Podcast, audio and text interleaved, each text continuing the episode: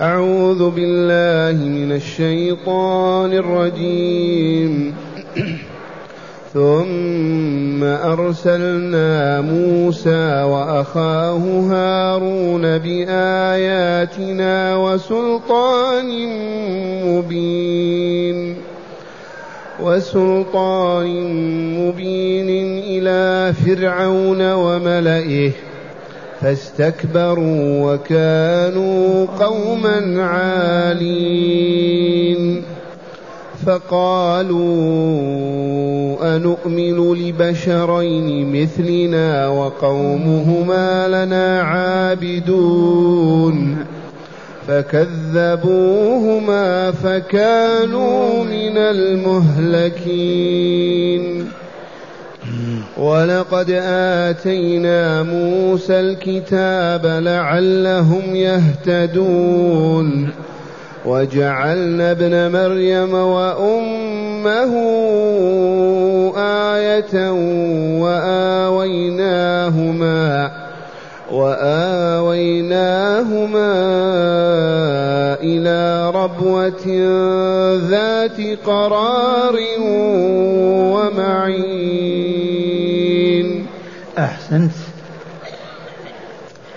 معاشر المستمعين والمستمعات من المؤمنين والمؤمنات.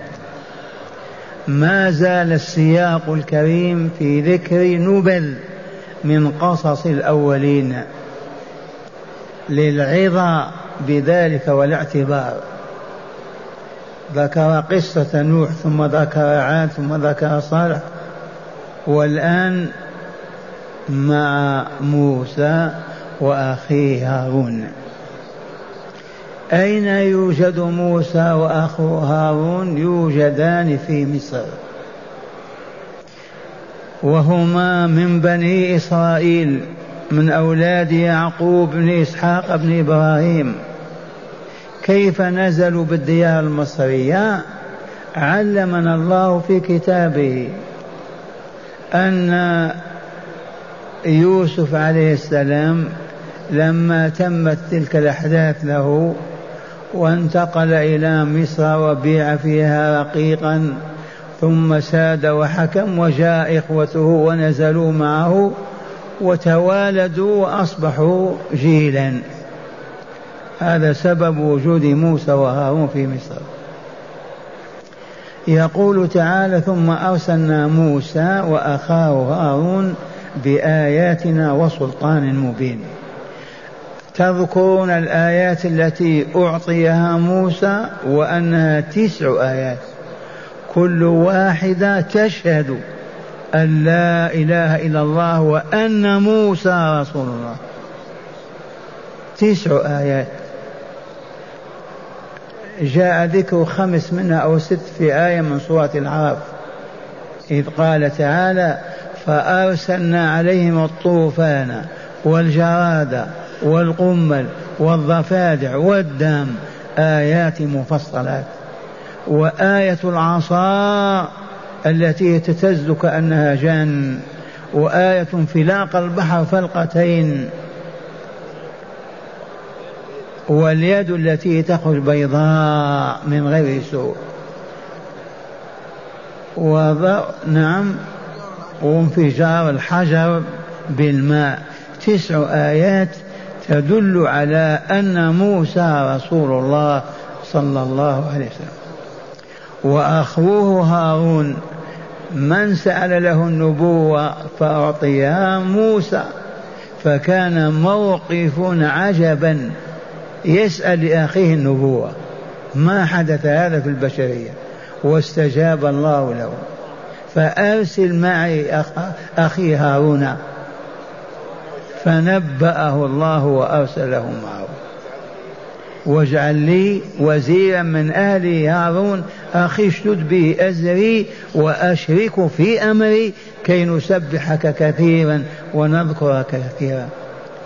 أعد أعد كي نسبحك كثيرا ونذكرك كثيرا. هذا مقابل أن يجعل أخاه نبيا ويرسله معه. من هنا عرفنا أن علة الحياة سر هذا الوجود أن يذكر الله ويشكر. فلهذا ينبغي أن لا نفطر أبدا مسبحين ذاكرين. طول الليل والنهار. ذا سر حياتنا. واجعل لي وزيرا من أهلي هارون أخي أشدد به أزري وأشرك في أمري كي من أجل أن نسبحك كثيرا ونذكرك كثيرا. عرفتم هذه نعمل ما استطعنا أن نقضي جل أوقاتنا في ذكر الله وتسبيحه سواء كنا نسوق السيارة أو المسحات في يدنا أو القلم في يدنا أو نحن في مجلس كذا لا بد من ذكر الله.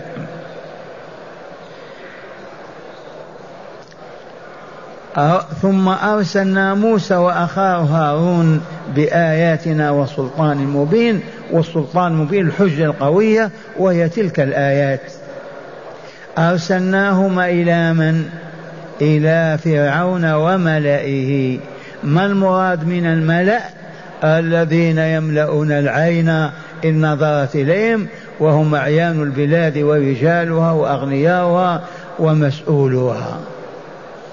هم الذين يملؤون العين الملأ. وملأ فرعون كلهم جهلا. فسق فجر كفار إلا من تاب الله عليهم وهم السحرة فماتوا مؤمنين مسلمين. لما كان ذلك الموقف العظيم أو المباراة التي لم ترى الدنيا مباراة مثلها أبدا. إذ جمع فرعون كل السحرة من الإقليم المصري من شرقه وغربه وشماله وجنوبه. وأحضرهم في ساحة عظيمة وحضرت الأمة وبرز موسى بالعصا. فابتلعت كل السحر والسحر. فإذا بالسحر خروا ساجدين. آمنا بالله رب العالمين. وقتلهم فرعون ولكن قتل ماذا؟ أرواحهم في دار السلام في الجنة. إلى فرعون وملئه فاستكبروا. انظر إلى الاستكبار والكبر يمنع من قبول الحق. كيف هذا الرجل اليتيم عاش بيننا كذا؟ يصبح سيدا لنا ورئيسا بيننا؟ ما نقبل هذا. فاستكبروا. كيف نمشي وراء موسى وأخيه وهما ممن؟ ممن هم أذلة عندنا مستعبدين مستغلين. كيف يصبح بين أيدينا نمشي وراءه؟ فاستكبروا وكانوا قوما عالين متكبرين عالين. ما استطاعوا أن يؤمنوا برسالة موسى وأنه رسول الله وأن يعبدوا الله وحده ولا شريك له وأن يرسلوا مع موسى بني إسرائيل إلى أرض القدس.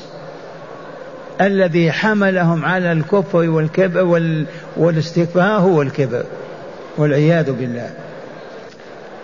فاستكبروا وكانوا قوما عالين. قال تعالى فقالوا أنؤمن لبشرين مثلنا؟ من القائل هذا؟ فرعون وملأه. متعجبين. كيف؟ نؤمن لبشرين؟ ما هم ملكين؟ لبشرين مثلنا في بشريتنا. ناكل ونشرب وننام ونستيقظ. كيف؟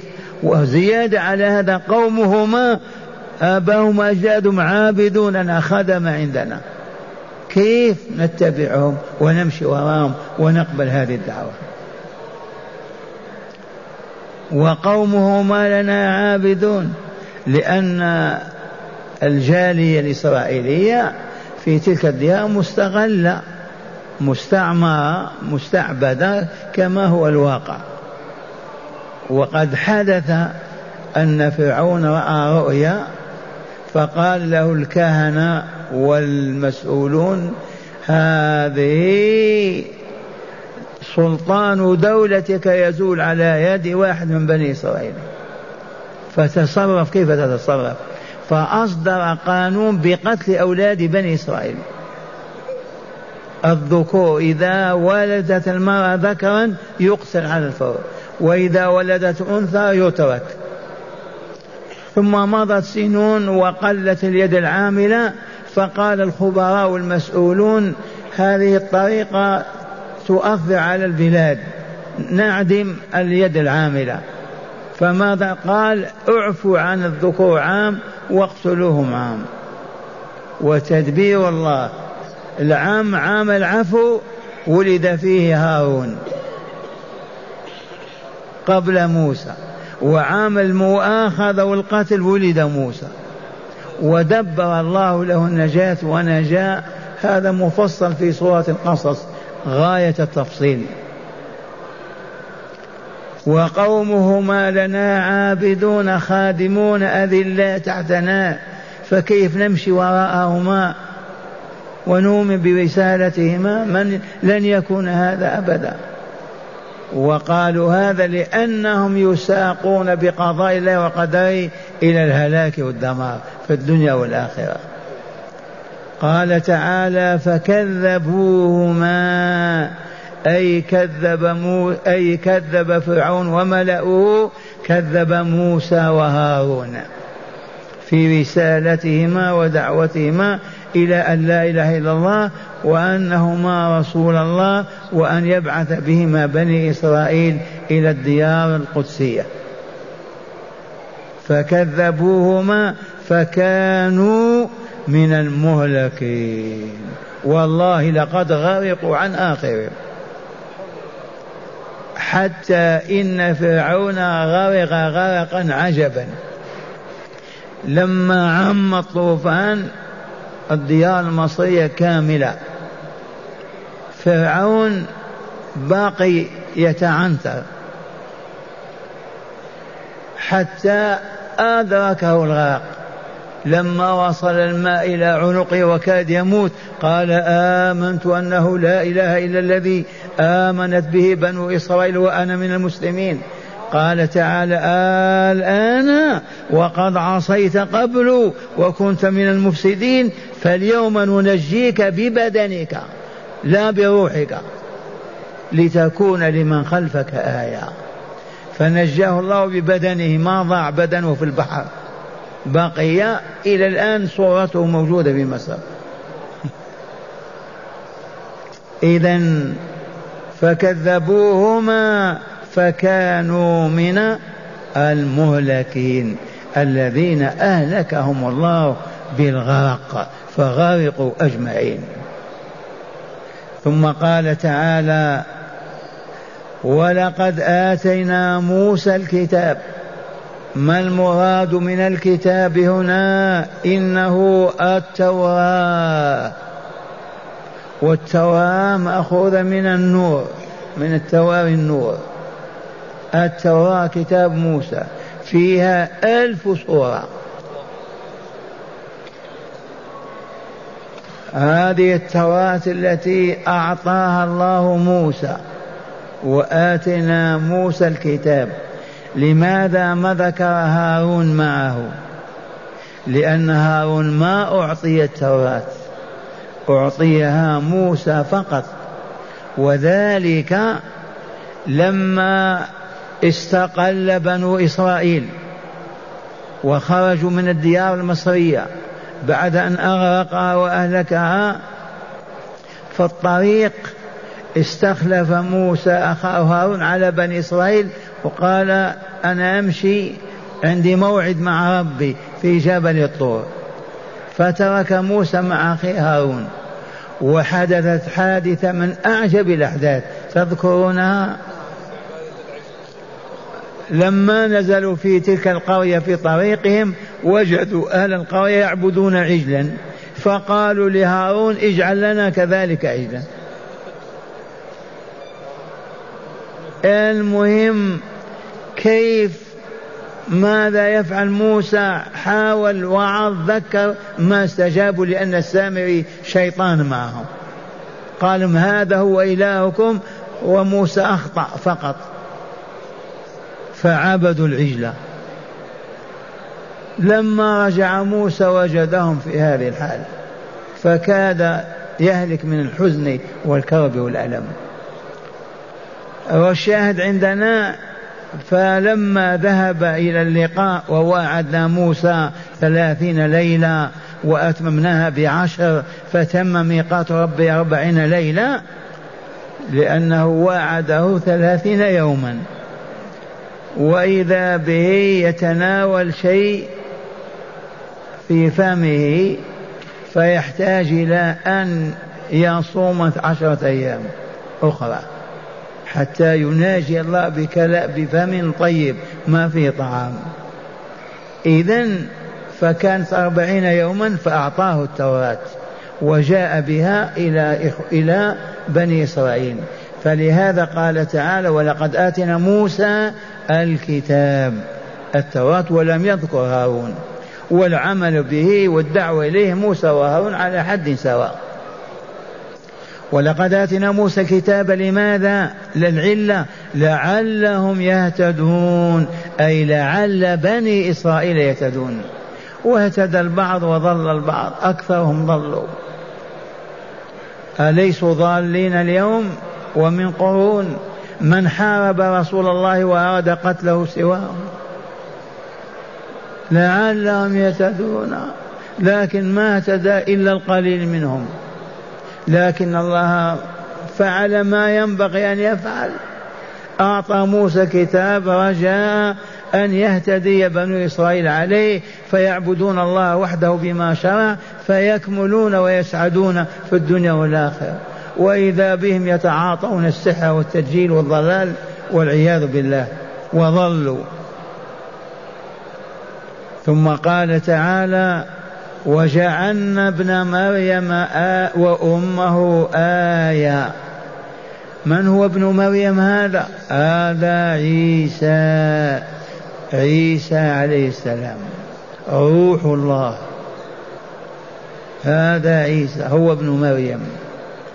لماذا ذكر مريم هنا؟ لأنها أيضا شاركت في هذه الآية العظيمة. أنجبت عيسى بدون أب وصبرت على ما قيل فيها وما أثاروا حولها فهي حقا صديقة هذه مريم عليه السلام. ومريم بالعبرية خادمة الله ترجمتها خادمة الله معنى مريم خادمة الله. إذا وجعلنا ابن مريم أي عيسى وأمه آية من آياتنا الدالة على وجودنا على ألوهيتنا على قدرتنا على حكمتنا على رحمتنا على تدبيرنا لخلقنا. فما لهم لا يؤمنون بالله ولا يعبدون الله ما لهم يشركون به سواه. وهذه الآيات بين أعينهم عميان لا يبصرونها ولا ينظرون إليها. وجعلنا ابن مريم وأمه آية وآت وآويناهما إلى ربوة ذات قرار ومعين. آوينا عيسى ووالدته لما ولد عيسى أشاع اليهود بأن مريم فجرت وعيسى ابن زنا وصاحوا وتكلموا كما تعرفهم الآن في الإعلامات. الإهاجة والإثارة. واضطهدوهما واضطروهما إلى الخروج من المدينة. فآواهم الله تعالى في مدينة الرملة. رب عالي أعلى البلاد كلها قريبة من السماء. بالنسبة إلى تلك البلاد. وفيها المياه جارية. وفيها الفواكه والخضر كالجنة. لما ضغطوا عليهما وعيرهما وقالوا وقالوا وقالوا فالله عز وجل تدبر لهما فخرجا ونزل بهذه المدينة تسمى الرملة من أرض القدس. فهذه منة الله عز وجل تقول وآويناهما إلى ربوة ذات قرار واستقرار ومعين. ونجيناهما من تلك الأباطيل والترهات والصياح والضجيج في مدينة القدس. أو في نعم. وآويناهما إلى ربوة ذات قرار ومعين والربوة والربوة والربوة المكان المرتفع العالي. هذا وإليكم شرح الآيات في الكتاب. معنى الآيات ما زال السياق الكريم في ذكر نبذ من قصص الأولين لماذا؟ للعظة والاعتبار ولإقامة الحجة على مشرك قريش. فالرسول الأمي يتلو هذا الكلام ويقوله وتقول ما هو برسول؟ كيف ما هو برسول؟ من أين له هذا الكلام؟ كيف تلقاه؟ ما هي كلمة ولا عشر ولا ألف؟ كتاب كريم العجب كيف يكفر برسالة محمد صلى الله عليه وسلم. وقد كفر بذلك اليهود والنصارى والمجوس والمشركون إلا من رحم الله. واللهم اجعلنا منهم. فقال تعالى ثم أرسلنا موسى وأخاه هارون بآياتنا مصحوبة معهم وسلطان مبين أي حجج قوية قاهرة أي بعد ذا بعد تلك الأمم الخالية الماضية في الزمن الأول أرسلنا موسى بن عمران وأخاه هارون بسلطان مبين أي بحجج وبراهين. بينة دالة على صدق موسى وما يدعو إليه من عبادة الله وتوحيده فيها والخروج ببني إسرائيل إلى الأرض المباركة أرض الشام. أرسلناه إلى من؟ إلى فرعون ملك مصر يومئذ وملئه من أشراف قومه وعليتهم فاستكبروا فاستكبروا عن قبول دعوة الحق وكانوا عالين على أهل تلك البلاد قاهرين ظاهرين لها قاهرين لها مستبدين بها. وقالوا ردا على دعوة موسى وهارون؟ قالوا ما أخبر تعالى به في قوله. فقالوا أنؤمن لبشرين مثلنا وقومهما لنا عابدون كيف هذا؟ أنؤمن لبشرين موسى وهارون كلهما كلاهما بشرين. هذا بشر وهذا بشر. وقومهما لنا عابدون والحال هذه كيف نؤمن بهما؟ أي, أي لقوم وقوم لنا عابدون أي خاضعون مطيعون. هكذا أعلنوا متعجبين من دعوة موسى وهارون إلى الإيمان برسالتهما. فقالوا أنؤمن لبشر من مثلنا؟ أي كيف يكون هذا؟ أنتبع رجلين مثلنا فنصبح فنصبح نأتمر بأمرهما وننتهي بنهيهما. وكيف يتم ذلك؟ وقومهما يعنون بني إسرائيل لنا عابدون خاضعون أذل مطيعون لأمرنا ونهينا. كيف يتم هذا؟ كل هذا حتى لا يدخل الجنة.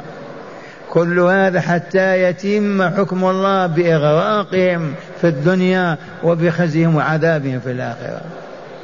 وإلا كيف يتبجحون بهذا الكلام؟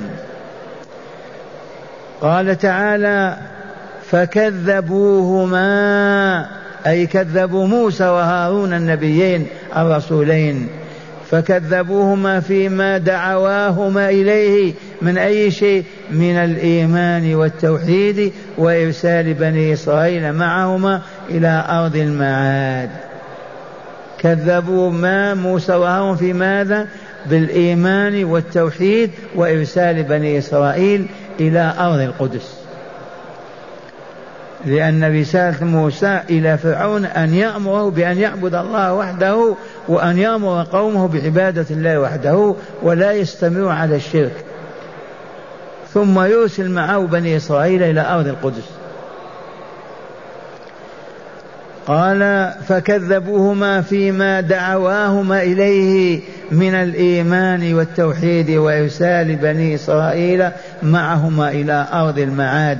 فترتب على ذلك فترتب على تكذيبهم الرسول فترتب على تكذيبهم لرسول الله موسى وهارون هلاكهم فكانوا من الهالكين حيث أغرقهم الله أجمعين. حيث أغرقهم الله أجمعين. ما بقي منهم أحد. وقوله تعالى ولقد آتينا موسى الكتاب لعلهم يهتدون ويخبر تعالى أنه بعد إهلاك فرعون ونجاة بني إسرائيل آتى أي أعطى موسى التوراة من أجل هداية بني إسرائيل عليها لأنها تحمل النور والهدى كما أعطى العرب القرآن الكريم يحمل النور والهدى. هل آمنوا؟ نعم أكثرهم آمن. والحمد لله. لأنها تحمل النور والهدى هذه أيادي الله أي نعمه على خلقه وآياته فيهم. فسبحانه من إله عزيز رحيم. فسبحانه من إله عزيز رحيم. من يفعل هذا هذا الله عز وجل رحمة بعباده. وقوله تعالى وجعلنا ابن مريم وأمه أي جعل عيسى ووالدته مريم آية. حيث خلق عيسى من غير أب فهي آية دالة على قدرة الله وعلمه ورحمته وحكمته. وهذه موجبة للإيمان به وعبادته وبتوحيده. نذكر أن المخلوقات من البشر أربعة أصناف. أولا آدم خلق بلا أم ولا أب. والله العظيم. صنعه الله وصوره ونفخ فيه من روحه. آدم بلا أب ولا أم. حواء عليه السلام امرأة آدم جدتنا لها أب ولا أم لها. إذ أخرجها الله من ضلع آدم الأيسر. قال كوني فكانت فخرجت. فإذا به إلى جنبه. لها أب ولكن لها أم. لا أم لها. عيسى عليه السلام له أمه مريم خادمة الله ولكن والله لا أب له. أنا وأنتم لنا أب ولنا أم.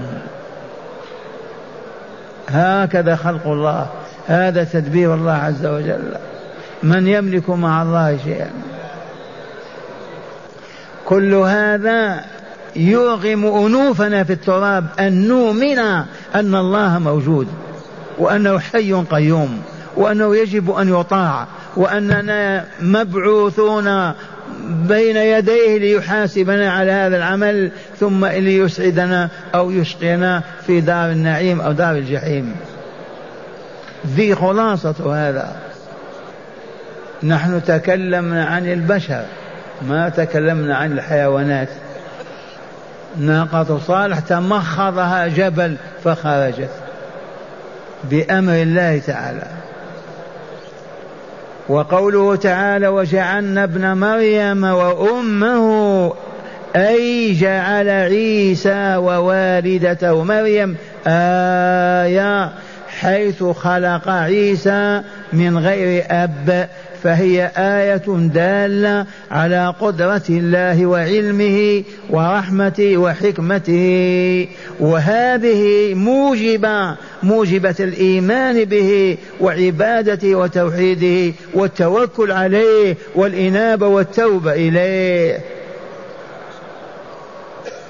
وقوله تعالى وآويناهما إلى ربوة ذات قرار ومعين. أي أنزلنا مريم وولدها بعد اضطهاد اليهود لهما. أنزلناهما أين ربوة عالية صالحة للاستقرار عليها بها فاكهة وماء عذب جار إكرام الله تعالى له ولوالدته فسبحان المنعم على عباده المكرم لأوليائه. ربنا لك الحمد ربنا لك الحمد ربنا لك الحمد. والآن مع هداية الآيات. بسم الله والحمد لله. من هداية هذه الآيات أولا تقرير نبوة كل من موسى وأخيه هارون عليهما السلام. من هداية هذه الآيات الست التي درسناها تقرير نبوة موسى وهارون. والله إنهما لنبيان ورسولان. هذا إخبار الله تعالى وإلا لا؟ فموسى وهارون نبيان رسولان من رسول الله وأنبياء. آمنا بذلك. ثانيا التنديد بالاستكبار وأنه علة مانعة من قبول الحق. هذه الحقيقة. الآية من هدايتها التنديد بالاستكبار والعياذ بالله والكبر. فإن المصابين بهذا المرض لا يخضعون لله ولا يذلون أبدا ولا يقتنعون أبدا ولو عرضت عليهم ما عرضت من الأدلة والبراهين. مرض الكبر يحملهم على الاستمرار على باطلهم وشرهم وفسادهم. وفي الحديث إن الله لا يدخل الجنة من كان في قلبه مثقال ذرة من كبر.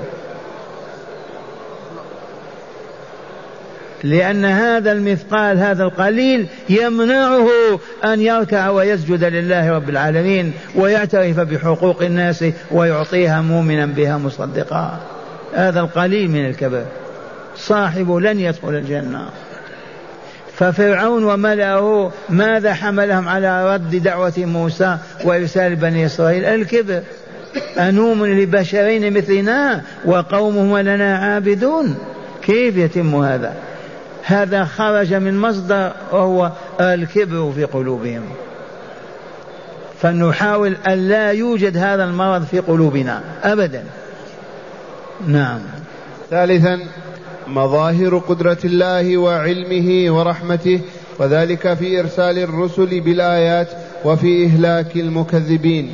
مظاهر قدرة الله وعلمه وحكمته وربوبيته وألوهيته تجلت في أنه يرسل الرسل ويؤيدهم بالعلم والحكمة والسلطان المبين ليدعو الناس إلى أن يعبدوا الله فيكملوا ويسعدوا لأن عبادة الله مفتاح السعادة. والله العظيم. من لم يعبد الله لن يسعد لا في الدنيا ولا في الآخرة. ويشرع الشرائع ويضع القوانين كل ذلك من أجل إكمال الناس وإسعادهم ليسعدوا في حياتهم الدنيا يعيشون أطهارا أصفياء كاملين ويسعدون في الدار الآخرة. فإذا رفضوا دعوة الله وأعرضوا عن كتابه وهديه هلكوا كما نشاهد ونعرف. رابعا وأخيرا آية ولادة ولادة عيسى من غير أب مقررة قدرة الله تعالى على إحياء الموتى وبعث الناس من قبورهم للحساب والجزاء. فالذين يكذبون بالبعث الآخر فلينظروا فقط إلى عيسى عليه السلام. وجد بدون أب. من أوجده؟ الله بكلمة كن وإلا لا إلى أن أيعجز أن يخلقنا مرة ثانية بكلمة كن؟ والله ما يعجز. فوجود عيسى بدون أب وجود آدم بدون أب ولا أم وجود حواء بدون أب بدون أم هذا يدل دلالة واضحة على أن الله قادر على أن يخلقنا من جديد كما شاء ومتى شاء وبذلك آمنا بلقاء الله والجزاء على كسبنا في دنيانا ولا نموت إن شاء الله إلا صالحين مستقيمين.